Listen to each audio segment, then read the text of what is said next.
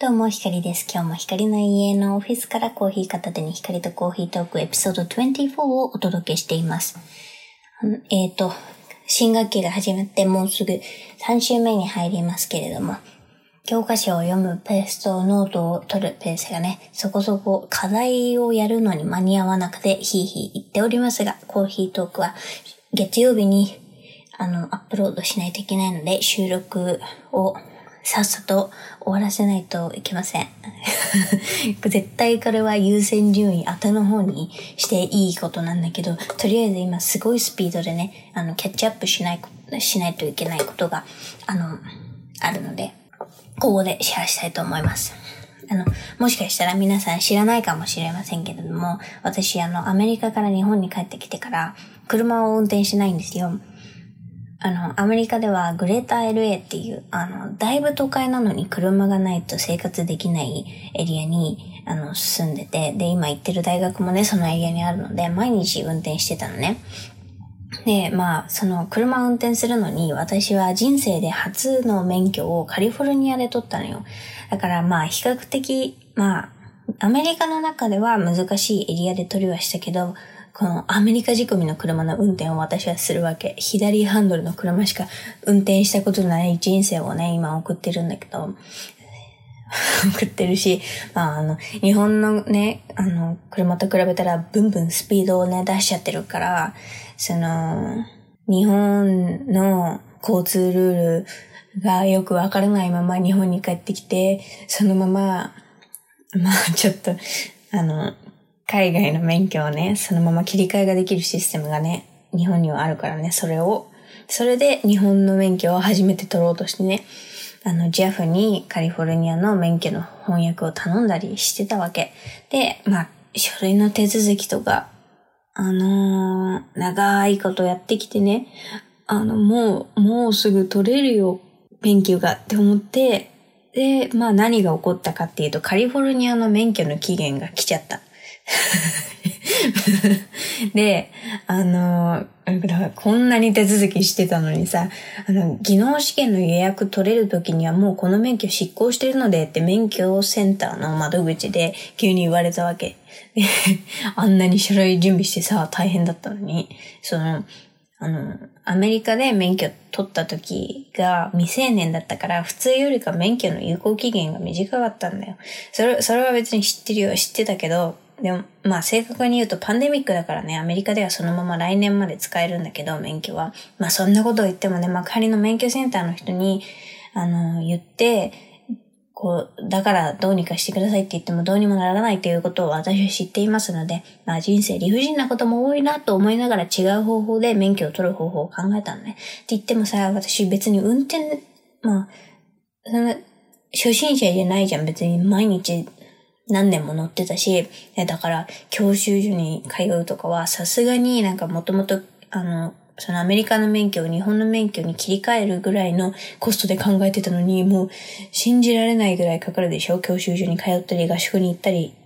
そもそも合宿には今学校あるから行けないけど、で、だから調べてたら一発試験っていうのを知ったわけ。で、なんか結構その免許が執行しちゃった人たちとかが使うみたいなんだけど、その学校に通わない、自動車学校に通わないで、学科試験も技能試験も全部免許センターで受けるってことなんだけどね。あの、やたら合格、合格率が低いらしいだけど、先週急に、あの、思い立って、えいって思って、あの、朝一で免許センターに行って、一発試験受けたいんですけどって、受付で行って、そしたら受付のお姉さんもちょっと、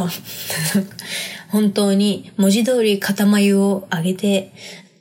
一発試験ですか？って言ってきたけど、まあ結構優しくしてもらった。で、これ全部申請書の中、全部書いて、収入印紙買って貼り付けて、階段登って仮面の学科試験受けておいでねって言われたの。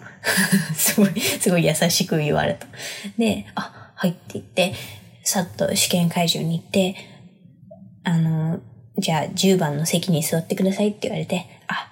わかりましたって言って10番の席に座って、あ、そういえば日本の交通ルール全然知らんわと思って、ちょっとした小冊子を試験が始まるまでペラペラめくってみてね、あの、警察官の手信号を覚えて、あの、割とさ、2900円とか払ったのに、そんな心構えでいいのかなとは思ったけど、一旦とりあえず受けてみて、で、あの、まあね、そんな難しいことは聞いてこなかったのよ。仮面の学科試験だから。あの、なんか、運転する前に車の下に子供がいないか確認する、丸、みたいなさ、そういうのとかだったから大丈夫だったの。それで受かったのよ。仮面の学科試験。で、一応、じゃあ受かった方、視力検査しますんでって言われて、一応なんか、はい、これ、右、左ってやって 視力検査受けて、で、あの、じゃあ、これ視力は大丈夫なんで、予約し、あの、技術、技術じゃん、技能試験の予約してくださいねって言われて、あ、わかりましたって言って名前呼ばれて、はい、北野ひかりさん。一番早いのは、えっ、ー、と、来週ですって言われて、いや、こういう、こういうのは一気に畳みかけないといけないって思って、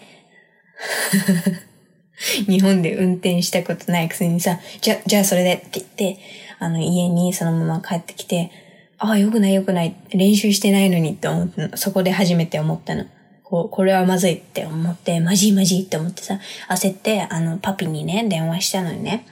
どこで練習すればいいかねとか言って、で、そしたら広いなんか貸しコースみたいなのがあるのよ。その、なんていうの？自動車学校とかにあるようなコースを貸してるところがあるのね。で、まあ、あの、私有地だからさ、お金を払えば運転の練習とかそういうところでできるんだけど、だからパピがね、だからそこで練習すればいいんじゃないとか言って、パピ木曜の午前中なら空いてるよとか言って、なんかわかんないけど、私に教える気満々なのよ、運転を。なぜか。絶対そんなんダメじゃん。だって、なんかさ、パピすごい自分の運転技術に確実な自信をお持ちなのよ。な、なんでなの？なんか、今はとりあえず省くけど、言わないけど、なんか確実にそこまでの自信を持ってはいけない運転をするっていうことは私知ってるわけ。私、パピの車の助手席に乗って ETC 取るときめっちゃ足踏ん張るから。なのに教えようとしてくるわけ。だからそれ、それだけは避けたいと思って、あの、それ、専門の業者があるかどうかをね、探して、で、ちゃんとね、探したらあるのよ。一発免許専門の教習所みたいなのが、その、何分とか何時間だけとかね、あの、コツとかね、ポイントとか、その、まあ、別にさ、なんか教習所で教えてもらったことを、まあ、教習所っていうか、まあ、テストのためになんか教えてもらうって感じ。なんか、まあ、普通、普通は、普通の道で使うには、まあ、もしかしたら使わないかもしれないけど、その、まあ、仮の、あの、技能試験では使うようなコツとかポイントをね、教えてくれる方たちをね、見つけて、だからそこのあの、ホームページの URL をパピに送ったら、なぜか、あの、パピは上から目線でありだねとか送ってきたけど とりあえずね、そこで、あの、講習を受けることにして電話をしました。もう、もう全然時間ないのに、あの、電話して、あの、そしたら、そこの教習所の人も、あの、時間と曜日してないならできますって言われて、あ、大丈夫です、大丈夫です。もう、それでお願いしますって言って はい、受け、受けることになりました。ここからどうなるかはまた時が来たら話したいと思います。ということで、そろそろお別れのお時間です。光とコーヒートークではお便りをお待ちしています。ctwithhikari.gmail.com まで送ってください。では最後まで聞いてくれてありがとうございます。また次のエピソードでお会いしましょう。光でした。バイバイ。